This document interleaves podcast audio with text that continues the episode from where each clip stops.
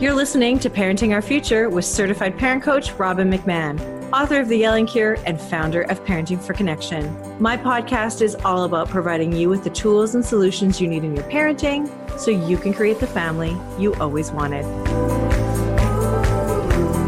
Hi, parents. It's Robin McMahon here. Just before you dive into this episode, I want to invite you to join my new membership site for free. My site, which is at www.parent-toolbox.com, is the companion to my award-winning podcast where you will find game-changing tools and resources from me and from my expert guests who are among the top leaders in the parenting world. Join for free today at www.parent-toolbox.com. Now back to the show.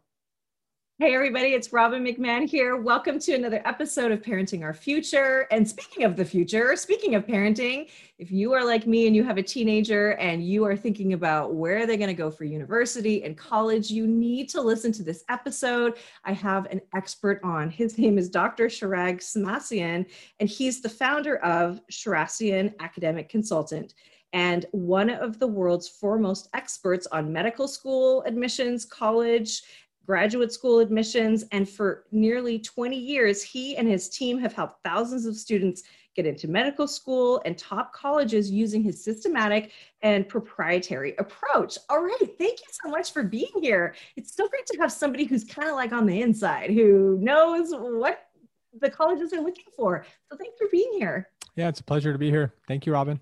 Yeah, you're so welcome. So let's kind of start at the beginning. Like, this is a daunting task. And I know that a lot of parents feel a lot of different emotions from fear to anxiety to lots of worry. I'm sure there's sleepless nights about this. So, where do we even start in this process? Yeah, boy. Um, so, when we think about college admissions, Robin, we typically think about the end game, right? Um, parents usually have in mind uh, the specific schools that they hope that their you know their child attends or the specific careers that they hope that their child you know goes into. And so then it becomes the well this is what we want and how the heck do i actually get there? Um, and that's coming right? And so at every stage in the college admissions process you uh, you focus on different things. So people think about the actual applications and the results and stuff like that but the but the work is done the years prior, right?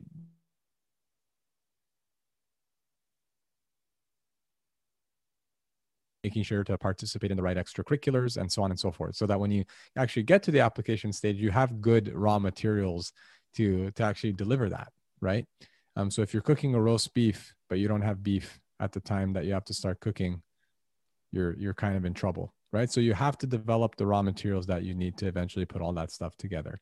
And so early on in the process, you have to, you know, make sure to figure out what the right course path is going to be. Okay, if I take this in ninth grade, what opportunities will that allow for 10th grade? Or if I take this other course, what will not be available to me later? So drawing out that roadmap early on is important. Uh, and then beyond that making sure that your extracurricular profile is is really well tailored to to the type of things that you're interested in and want to communicate. So if a student is really uh, interested in becoming a pre-med student well they might focus much more on you know health related service activities uh, patient exposure and volunteer experiences science uh, science research and, and, things of that nature versus someone who's interested in in the law or in some other area or whatever they're going to pursue a completely different path. So by helping students develop that unique profile over the years, they're going to be in a much stronger position when they eventually apply. Right. So we're, we're talking that, like you said, grade nine, grade eight. So we're really talking like they're babies when they need to start thinking about this stuff still. Yeah. And, and people, you know, approach it at different stages. You know, people will reach out to me at the end of 11th grade and saying, uh, you know, my college applications are coming up this fall. How can you help me with those? Um, and then other people, you know, will come earlier and they say you know i want a you know a game plan from the beginning. Uh, and and it's obviously preferred to start earlier because you know mm we can we can then have influence over the whole process versus just you know at the end. But um, there's it's one of those uh, you know robin when they say like the best time to start was yesterday the second best time to start is today it's it's essentially like that. But you know sometimes when people reach out to me in like fifth sixth grade and you know it's like well we can you know help them develop their interests but from a college admission standpoint at that point just develop the right you know study habits make sure to you know pursue interest and learn what you like but as far as you know serious college planning um, i don't think it needs to start that early I don't think so either. Because don't you think that's more about the parent than the kid, really? Anyway, sure. you know, yeah. yeah Although, look, as as a mom, and I have two boys. I mean, you can see interests that they have really early on. You know, so so so it's not all it's not all parents. I mean, some kids just are driven. Oh, for and sure. They just know. Yeah. So um, okay, so so what like if if we're gonna stand out you know because look there's a lot of competition right if if your child is going to stand out amongst the others what do they need is it extracurriculars is it volunteer is it like what what do they need Yeah. So it's uh let's go back to I guess a historical perspective on this I think would be helpful. So if you talk to folks who, you know, applied to top colleges in the 70s, 80s, 90s, uh, even, you know, early part of the 2000s, it was okay to be much more well-rounded, right? You know, take the hardest courses at your school, get good grades, you know, be president of this, that, and the other, win some competitions, and then apply to college and you'll probably be fine. Now that became, you know, very easy to replicate. You know, it's like, oh, I'm just going to take the hardest courses at my school. I'm going to join every club my school offers, and then I'm going to write some essays and hope for the best. Now, when when people started thinking, oh, that would be a good idea, you start you started seeing a lot of people who look like essentially copycats or like mass produced yeah. uh, you know, strong, you know, high achievers. So, Yeah. you know, everyone looked the same. And oftentimes, you know, parents will tell me, well, my kid is, you know, number one or number two in their class and, you know, in their high school, whatever. It's like, okay, that's one high school in one region, and you're competing with basically all of the same kids from all over the world. And so um, you quickly realize that, yes, even though you're at in the first percentile or, you know, whatever, 95th percentile and higher, on an absolute value level like that the number of people like that is not small especially when the types of schools we're looking to get into only enroll a, a few thousand people a year right? And so it becomes yeah. a very very select group and that's why you see acceptance rates in you know the below 5% these days for for some of the best schools. And so what does it take? So if everyone's looking the same on paper well you got to figure out a way to look different um, and the way to look different is is not by doing obscure things. I'm not saying you know play a sport no one plays or nothing like that but making sure that you develop very very deep interests and pursue them at a in a way that's incredibly impactful to whatever community it is that you want to serve. So that you know population or community we can interpret that pretty broadly. Um, you can say well i want to serve kids with autism or you can say i want to serve the you know the the cancer research community. It doesn't matter.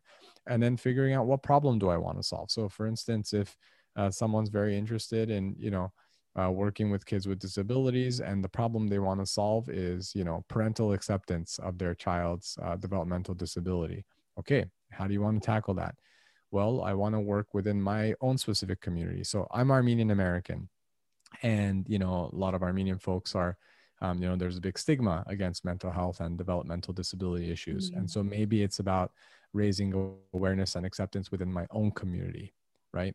And, and so doing a lot of work there whether it's putting together you know seminars doing research or um, maybe you know working with those kids directly or whatever the case might be but Mhm. by developing a very strong specific profile and making a deep impact you'll be known as you know what i call quote unquote that guy or that gal so like oh who's he oh he's the guy who you know worked with a lot of kids with autism or oh she's the gal who did x y and z so if you can you know you can develop that sort of theme or you know a shtick or s- specialty uh, then you're going to be in good shape Okay. Okay. So that's interesting. So really, whatever you're really interested in, take that to your community and and help and support in in in that area. Is that sort of that's sort of what you're saying? yeah saying? that's one example essentially take Yeah. something to a very deep level so if you're you know if you're a science research nerd and i mean nerd in the best way I'm uh, sure you, do. do that do that for years um, you know go deep people colleges are looking for people who have intense passion like intense interests who pursue things intensely in other words like they're they're Mm. super nerdy about something they love it and they go all in. Um, and if you have that sort of intellectual curiosity or vitality and you've actually pursued it rather than just you know think about pursuing it in the future then that's going to be great. Because if you think about you know let's say i'm a i'm a princeton right? We're talking about top colleges. They're looking for people who they're eventually going to brag about you know when you go to all these schools what do they like to talk about on their websites on their phone notable alumni oh you know that famous person he's one of us she's one of us and so if you can show them look my track record up to this point is a certain thing and that's a preview for what I'm going to do in the future. Imagine how good I'll be following my Princeton education and, you know, my adult years and stuff like that. So give them a taste of how deep you can take stuff when you get really curious. Okay. So what if what if you don't have that? What if you are just top 1 or 2 in your class and you want to get into Princeton? Is it like hopeless? It's not hopeless. It's just uh now you're playing the lottery a little bit um, so it's all about boosting odds, right? So there, there are a handful of students, not a hand, a little more than that. Um, you know, in any entering class at a top university, I don't know, I'll just pull a number. Let's call it 20%, 25%. There are some people that are just shoe ins. Maybe they have like multiple patents or number one in the country at some ultra yeah, competitive yeah. thing. You know, like so the like the super brilliant kids who are just who are just gonna get in, right? Yeah but and then there are there are certain people who have like done you know developed a really nice profile and you know chances are they're going to get into one or two really top schools. Which ones we don't necessarily know but they'll get in somewhere good. And then i think there's a lot there are the rest um there are going to be a little bit of toss ups they they might get into a top 10 but more likely a top 20 they're on the borderline for a top 10 which specific ones we don't know so so the less of a profile you build so the more i guess uh I hate using the word cookie cutter, Rob, but I, but I hope uh, it's clear what I mean in this context. Very high achieving, but not particularly unique. The the more the more like everyone else you look, the lower your odds, the more you're leaving it to chance. So if you want to leave it less to chance, which I'm sure everybody who's interested in these schools does, then you need to develop that specialty. Mm-hmm. Okay. So when you say top 10, top 20, let's talk about that. I mean, what what is the what's the hype? Is it brand? Is it just branding and marketing? Is it really a better quality education? Is it just like, is it just the status of saying I've gone to Harvard, Princeton, Yale? I think it's all of those things. Um, so, it, you know, better education, you know, the student who's going to a lesser known state school might use the same exact textbook that the student you know read you know go get yeah that's kind of my point. Yeah. So so from that standpoint if so and if it was just a knowledge issue robin um, we can all buy books at the you know at, at the local store and read on that material and learn the thing. So so college isn't just about like oh you know i i read this material and i learned this content um, you know it's not about that right? It's more so about when we're talking about education we're talking about um, you know level of faculty who you'll have access to. Because if i'm doing research at the lesser known state school chances are the faculty i work with is going to be nowhere near as influential um, or whose work is going to be nowhere near as impactful as you know the bio professor I, I do research with at Harvard, right? Mm. So there might be right there might be someone at you know the small state school who's just like really prolific and decided to stay in that place. But for the most part, the odds that you're going to work with someone who's incredibly influential and just a huge name in that field and who's teaching your classes and mm. spurring discussions and stuff like that is going to be you know a, a more well known person um, your average peer is going to be a higher achiever. So if you like being surrounded by someone by, by, by people who are just incredibly bright and curious and you know challenge the way you think and stuff like that chances are higher you're going to be surrounded by more of those people at a top school. Um, brand name matters. Of course it does. Um, you know people uh, scoff at that sometimes but it's true right? If you look at a resume and you see yale on it there's you know you're gonna there's gonna be what's known in psychology as a halo effect which means you're gonna mm-hmm. assume other good things about them so right. halo effect is um, most commonly used when someone's very attractive physically you'll start to assume they have other great qualities without knowing anything else you'll assume they're smarter they're nicer all of these different things and there's a well-known psychological phenomenon um, so, you know, same thing, right? So if you see a resume and you see a big name school on there, you're to assume they're they have the right skills for the job. They're gonna you're gonna assume all this kind of stuff. So brand name matters right? Mm-hmm. in the same way it matters for everything else. Why do we buy windex versus generic window spray right? Because we know it's something that is going to be like we can trust. We know there it's of a certain quality and that matters in the world um, so it's not just about the quote unquote you know book learning um, but it's also about like the, the educational and extracurricular and you know maybe even social and uh, you know other opportunities. Yeah okay. So so i hear what you're saying. So you're saying that these top schools have access to the top people in the industry because those people want to be associated with those top schools and chances sure. are also that the that your fellow students are going to be as passionate as you are because they're in that school because of the all of that they've done to get there sure. and they're probably the future leaders in that field too so you want to be with those people too sure absolutely Absolutely. Yeah, okay. So, you know, one of the things that I know for sure, because I hear this a lot with parents uh, in general, school freaks parents out. Uh, and I'm talking about homework from kindergarten on, you know, schoolwork, reading, writing, the whole thing. And I know COVID has really scared a lot of parents because they think their kids are going to be behind and that it's going to leave a mark on their education. And we really don't know yet right? Um, i tend to think that it's going to be just fine and we don't have to worry about that but parents get in the way period right because we know all the ways it doesn't work we maybe are going to transfer our experience from you know when we were going to college and our college admissions to our child maybe we're we're parenting them through some of our own fear as well so, how do you see parents getting in the way? And what can you tell parents that are listening how not to get in the way, how to avoid that? Yeah. So, first things first, like, um, I fully re- so I'm a I don't have a teenager. I have a two year old. Um, but oh. so I, you know, I'm not I'm not quite there yet. But I see it in myself. I'm sorry. Wait. Oh yeah, yeah. But but I bring this up because I I I feel for parents because I also know and you know with my you know my wife and I sometimes talk about oh like what do you think he'll do? He, he seems to like X Y and Z. And like oh where do you think he'll go so like and this stuff starts really early where you're where you're thinking in advance about like making sure that he goes the pursues this kind of thing. Your your mind trails off. And I think all of that at the end of the day is rooted in our own anxiety slash our hopes for our kids. We want them to be not only okay, but for them to blossom and do great. And, you know, yes. we work hard to put them in the best positions. And so I get it. Our, the parents, parents mean well, right? Mm-hmm. Um, and we're on the same team, right? And so, you know, my job is to help you know our students achieve their educational and career goals uh, that's why i do what i do it's what i love to do now that can go that can become a problem too if you're so fixated on a certain outcome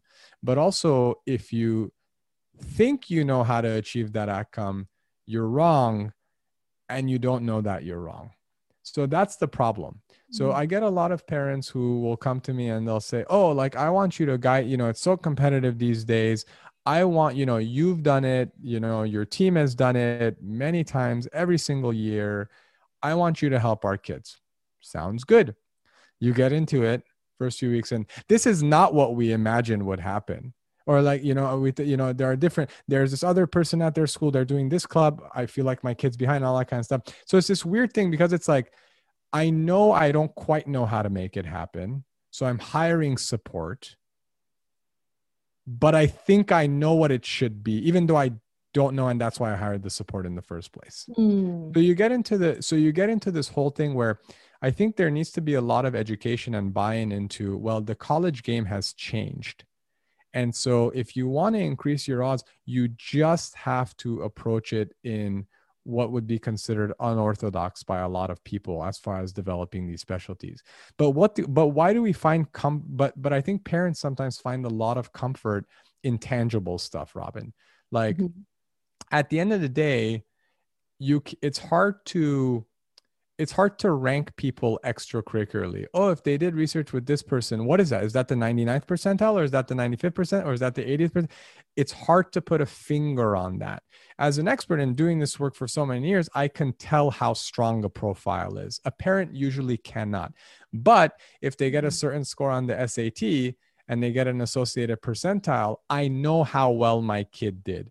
If my kid went to academic decathlon or a national debate tournament and placed X, I know where they stand. So a lot of people find comfort in these sort of tangible results. My kid is at this level compared to other people. But if they start their own community service initiative, build it across a regional network, that seems great. But what percentile is that? And I think people get uncomfortable and sort of come back to what they know, right? Yeah. And they yeah. find comfort in that so we we have to so that's the thing with with educating families about look hey you know um you know these are our students results every single year and sometimes it won't look like what you think it should but that's why our students achieve the results that they do. So almost like resisting that temptation to like you know to to try and like take control over the situation is really really key because we look mm. around, we see what others are doing, we get nervous that like everybody else knows something I don't know. What am I missing? It's not like everybody else would do, you know, that's another again, uh, anthropological phenomenon, right? It's like if we if people are doing similar things, we assume it's the right thing to do. Otherwise, not all these people could be wrong, could they? Except most people aren't getting into the top schools. And so if you follow that, you're going to be average like them. Interesting. Good point. Love that. That's such a good point. Well, and how many times do you find that you work with parents who are running their own agenda for their kids? Like they want this more than their kid does, and they're not listening. Because I think as parents, first and foremost, we have to listen to what our kids want and not just say, well, you're going whether you like it or not. Or I've done all this for you. I've invested so much money up to this point with tutors, with special classes, with extracurricular, with all this stuff. And you are going to go and do it. Like, mm. I bet that happens often. Yeah, it's hard to it's hard to say um, you know, because this stuff like like we just talked about begins so young about like what we want our kids to do, what their natural inclinations are, the types of schools they want to go to. So if I talk to a 10th grader who tells me they want a certain school, is that from their parents? Is that from them? Is it so hard to di- di- you know disentangle at this point because we've been they've been talking about it for so long and it's hard to say like what's the genesis of this? I don't mm-hmm. know the answer to that to be quite mm-hmm. honest. But I ask students why those schools? Mm Good. Half the time they can't tell me. And that's mm. okay. It's an opportunity. It's a, a, good way to segue into that conversation. Because if you're, you know, if it's like, well, I want to go to an Ivy, why an Ivy? Well, what's the difference between Brown and Dartmouth? I don't know, but I want an Ivy. No, that's no, we need to talk about this because not all of them are going to be equally good fits for you. There yeah. might be other schools uh, that you weren't considering that are, you know, maybe even just as prestigious or, you know, similarly prestigious, but in that field you want to go into are even better. Right. So um, it's a good conversation point, you know, asking students like, what where like where do you want to go? Why? What have you heard about? Well a kid at my school went there last year. Okay and so let's you know let's have that conversation. So it's a little bit of uh, i don't know chicken and the egg kind of right? Like yeah. why did okay. that student want that to begin? Why are they saying that? Did it come from the parents? Did it come from them? Is it a transactional thing? Hard to say. Is there family history? Is there all that stuff? And, and actually asking about family or the point of family history does that does that count? What if you are the sixth in the line? I don't know. I'm just making it up. Uh you know generationally to ha- go, go to harvard does that matter that you you know that you have family that have gone there? Does that matter? Legacy so that's called legacy, um, yeah. in college admissions and it matters but to a de- to a degree I, I think less and less over time especially at really top schools um, because again these schools uh, you know top schools take uh, you know fewer than 5000 students sometimes enroll each year so they're not these mm-hmm. giant student populations and well if all those people for all those decades you know went to that school and had kids I'm sure all these elite schools can fill um, can fill their entire classes full of legacies and yeah. so most of them aren't getting in so if if things were truly equal and one person has a legacy will that help sure it might be the little you know the the straw that gets yeah. you in kind of thing yeah. but at the same time consider the the social context we're living in robin where we're talking about you know giving students who are from underrepresented minority backgrounds or low socioeconomic status and stuff like that opportunities and increased diversity and all that kind of stuff well people who are the first in their family to go to college or you know have certain opportunities and what, what have you well those they're going to take the you know quote unquote take the spots of someone who would have otherwise gotten in before that right mm-hmm. and so mm-hmm. there just isn't room for everybody mm. and uh and so legacy helps you know by a smidge okay so um i have a friend who lives down the street from me and okay. uh why do you care because he's going to harvard right now and he's going to harvard online he's he's a little bit older than me so he's you know not young um, has a full career on his own, but is but is going to Harvard. And he joined um, Harvard or applied to Harvard based on online. There were some ads on how to get into Harvard, starting online, and then how you did with those online courses qualified you to actually become a student. Tell me about that. Yeah, so you know, at as education you know moves more and more to the net and we obviously saw this you know become okay. a necessity during the pandemic right? It's going to get really interesting. Um you know any so let me put it to you this way. Most schools that are ultra prestigious they're not advertising. You're not going to see billboards in your city about apply to princeton. They yeah, don't yeah, yeah. they don't need to spend money on that because they're so elite so if there are specific, you know, you you see these like, you know, MBA, you know, online MBAs, do it whenever you want, all this kind of stuff, fully remote, etc. You know, why are they doing that? They're looking for more applicants. Uh, you know, if you can, you know, if you can have remote learning and you can have a, you know, theoretically infinite number of students, if you're a university, they're also making money, right? So yeah. um, always look into the specific program um, because not all programs are seen as you know this with the same level of prestige as as others. So you mean within Harvard? Really, there could be programs that don't have the same level as, or, or do you mean uh, these other ones that get your MBA and you know? oh no, months? no, I'm saying I'm saying even at a even at a highly highly prestigious school, like sometimes you'll have you know uh, place like Harvard will have like a certificate in X you know whatever it is. Mm. that's not going to be seen as you know as oh my gosh you went to harvard you know they're harvard educated in the same way as like someone who did their undergrad at harvard or got their medical degree or their phd at harvard and stuff like that. So it's not just about having something on your resume that says harvard like the specifics matter. Okay well we were all going to get those t-shirts that say harvard on them and pretend that we were also harvard you students. I mean, you could. Don't let me stop you. I'm just i'm just talk i'm just giving you the real talk okay okay interesting very interesting. Okay so um what about you put all of your hopes and dreams into these schools? I hire you to help you know my kids get in or you know go through this process and they get rejected. What then? What does that mean? Is there a chance to try again? Is it like how do you so how do you handle rejection and doesn't mean the door is closed forever. Okay. Um, so, you know, rejection isn't a, I mean, it's binary for that school. You got in, you didn't get in. Obviously, there are waitlists and stuff too. But, you know, okay. what's the whole landscape? You know, you might have thought your whole life you were going to go to, you know, Brown you didn't get into Brown, but you got into another amazing, you got into Northwestern or something like that. So sometimes, you know, students will be like, I've always wanted to go to, and then that doesn't work out. They're bummed, but they get into these other awesome schools and they're like, this is awesome.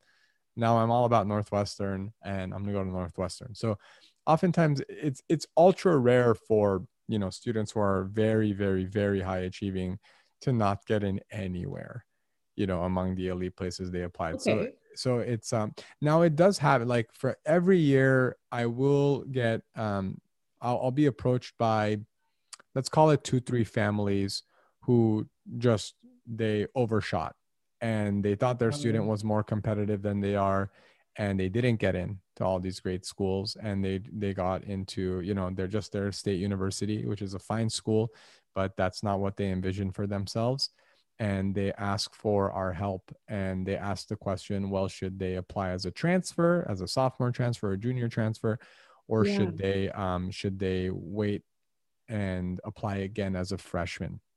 And what do they do during that period right? So those are those are important questions to ask. Um, first of all if you get rejected um, many schools will accept an appeal letter. It's very rare to get in via appeal but it's it's possible. We've helped students do that um, same thing with waitlists you can send a waitlist letter and get off a waitlist. That's true as well. Now let's say you're just like you're just gonna apply again. Well if you had a really strong high school background um, and you you know you didn't get you know essay help and extracurricularly you had some weaknesses you can apply again as a freshman. In fact just uh, a few weeks back um, i don't know why i was looking at my calendar date but it was a few weeks back where there was a student who last fall like this time last year um, was uh, mom calls me really upset about their you know son's admissions process. They're like what do you think? Can they apply again? Um, and we hadn't helped them before. And i said yeah i mean based on this profile i feel pretty good about helping them get into a top school. And uh, and a year later uh, they're going to go to an ivy this fall. And so Mm. um, you have to evaluate the school the student's strength. Was this a case where the parents like totally overestimated their kid? Mm. And they're just not that material for a top 20 school? Or is it that they are or they can be with a little bit of help? If it's the latter you can apply again as a freshman. If you're not quite there you probably you might want to enroll at a different school and look if you're going to transfer. So it's very case by case. It's not all over in other words robin once you get Mm. you know rejected. Yeah, okay. And so is your recommendation to apply to as many schools as you can? If it depends uh it, it depends on your profile. So if you really have no shot at us at certain schools i don't know how worthwhile it's going to be. But if you have a strong enough profile casting a wide net even in that competitive sphere will help. Because this past cycle you know the 2020 to 2021 cycle saw every school basic every elite school had record breaking numbers of applications. And so i promise you everyone will learn about this everyone will feel anxious and this fall will be a similar number of applications if not even more because they're reacting to that. So should you uh, send more applications? Probably. Um, now the thing is students who weren't competitive bef- to begin with aren't competitive now but students who were competitive because you have so many more applications and this test optional movement you're going to get a lot more randomness introduced into the process. Like we had a student this cycle who got into princeton but not cornell. Um, and i went to cornell my alma mater i love it. Um, but you know princeton's much more selective and so that that's a very strange pattern. Or we saw someone get into berkeley but not uc irvine. A very strange pattern. In other words so there's more randomness in the in admissions results today than ever. So i think applying to more schools is a good idea. Um, absolutely. What do you mean by test optional? Oh, um, so many schools, uh, even before the pandemic, had gone to where you know it's optional whether you want to submit an ACT or an ACT, uh, an ACT or an SAT, excuse me. And the one elite school, even before the pandemic, that that you know went with this was the University of Chicago, but all the Ivies had still been mandatory. And then with the pandemic, you know, because so many tests were canceled and all the, you know, some kids couldn't take it because, you know, they had parents at home were susceptible and all these kinds of things uh, or immunocompromised. They, you know, basically every university said, okay, this, uh, this cycle is test optional. And so, um, and so that obviously brought in more students who applied who might have not applied because they're like, who knows, maybe I'll get into some of these schools that I otherwise wouldn't, you know, because I don't have the greatest test, but I think I'm great in these other ways. Some of those kids got in. And so they occupied spots that would have in previous years been taken by other people. So it's Hmm. it's interesting, and we don't know what exactly it will look like in the future. Um, you know what what this fall will look like. I imagine it'll stay test optional, though I don't know for sure. um, mm-hmm. and then in future years what will it look like um, will it be all test optional does that mean it's test optional for you if you have the resources to study for these and get all these prep materials and courses will it right. still be expected of you these are all things that um, we're going to learn in real time so never a dull moment in your world that's for sure. Oh no no no. There's always something to panic about for sure. Oh my gosh and i'm sure the pandemic just threw everything upside down like that yeah again it been... just introduced uncertainty and uncertainty makes us uncomfortable. Yeah oh no kidding no kidding. Well uh you know there is so much more on this subject to talk about. We didn't you know we didn't even get to to even some of the questions that i had but i yeah. think that that's okay because you're giving everybody uh, an amazing guide. It's 110 pages, by the way, and it is how to get into America's elite colleges the ultimate guide so that is what you're giving our listeners and um, and you know as as you know we talked about um, you are a big fan of where i'm from which is vancouver in uh, british columbia canada. And uh, and so if you aren't from the states you know there are some things that are universally true. And um, and of course this is important if you are going to go to a school in the states. But there's a lot of things here that make sense for every parent to know uh, and every student to know going through this process right mm-hmm. absolutely. Yeah. So if you're um, certainly if you're applying to school in the states uh, then 100% applies to you as far as you know building a great profile how to write strong essays developing the right college list. Um, but then you know even if you're applying to schools outside the states you know the, the how to build you know type of profile that's compelling for admissions committees and um, how to you know pursue courses in a way that's challenging but that play to your strengths so there's advice and i think there's something for everybody uh, that's so great thank you so much for that and uh, we'll put all of the links in the show notes and in the parent toolbox. So, so that guide is available in the parent toolbox, which is www.parent-toolbox.com. And you can join the free membership and you can access this amazing guide, download it, keep it, use it. Uh, and all of your information is going to be in there. But just for the purposes of this uh, of, of this podcast, where can people find you? Yeah, just by visiting the site. Um, shemmassianconsulting.com. I'm sure you'll put it in the show notes. Uh, but uh, you know, there's contact forms everywhere, so folks can reach out however they'd like, whether via email, by filling out the form, and so on. Yeah. Okay. And and you've got a link to book a call, a consultation call with mm-hmm. you and your colleagues. So, yep. um, so that's really helpful. Thank you for doing what you're doing and for walking through this process with me, which. Uh, guess uh, I should have started yesterday, like you said, and uh, I guess we'll be looking at this today. But uh, either way, I'm better for knowing this information. Thank you so much. This was a treat. Thank you, Robin. Thank you for listening to this edition of my podcast, Parenting Our Future. I'm parent coach Robin McMahon, and if you're enjoying this podcast, please share it with someone who you think might also need to hear this message. And don't forget to subscribe. And if you like my work, I would be grateful if you gave me a five star rating. For those of you who like my content and want more, visit me at yellingcurebook.com to get your copy of my book and to find other resources to help you. Until next time, I am wishing you and your family peace and.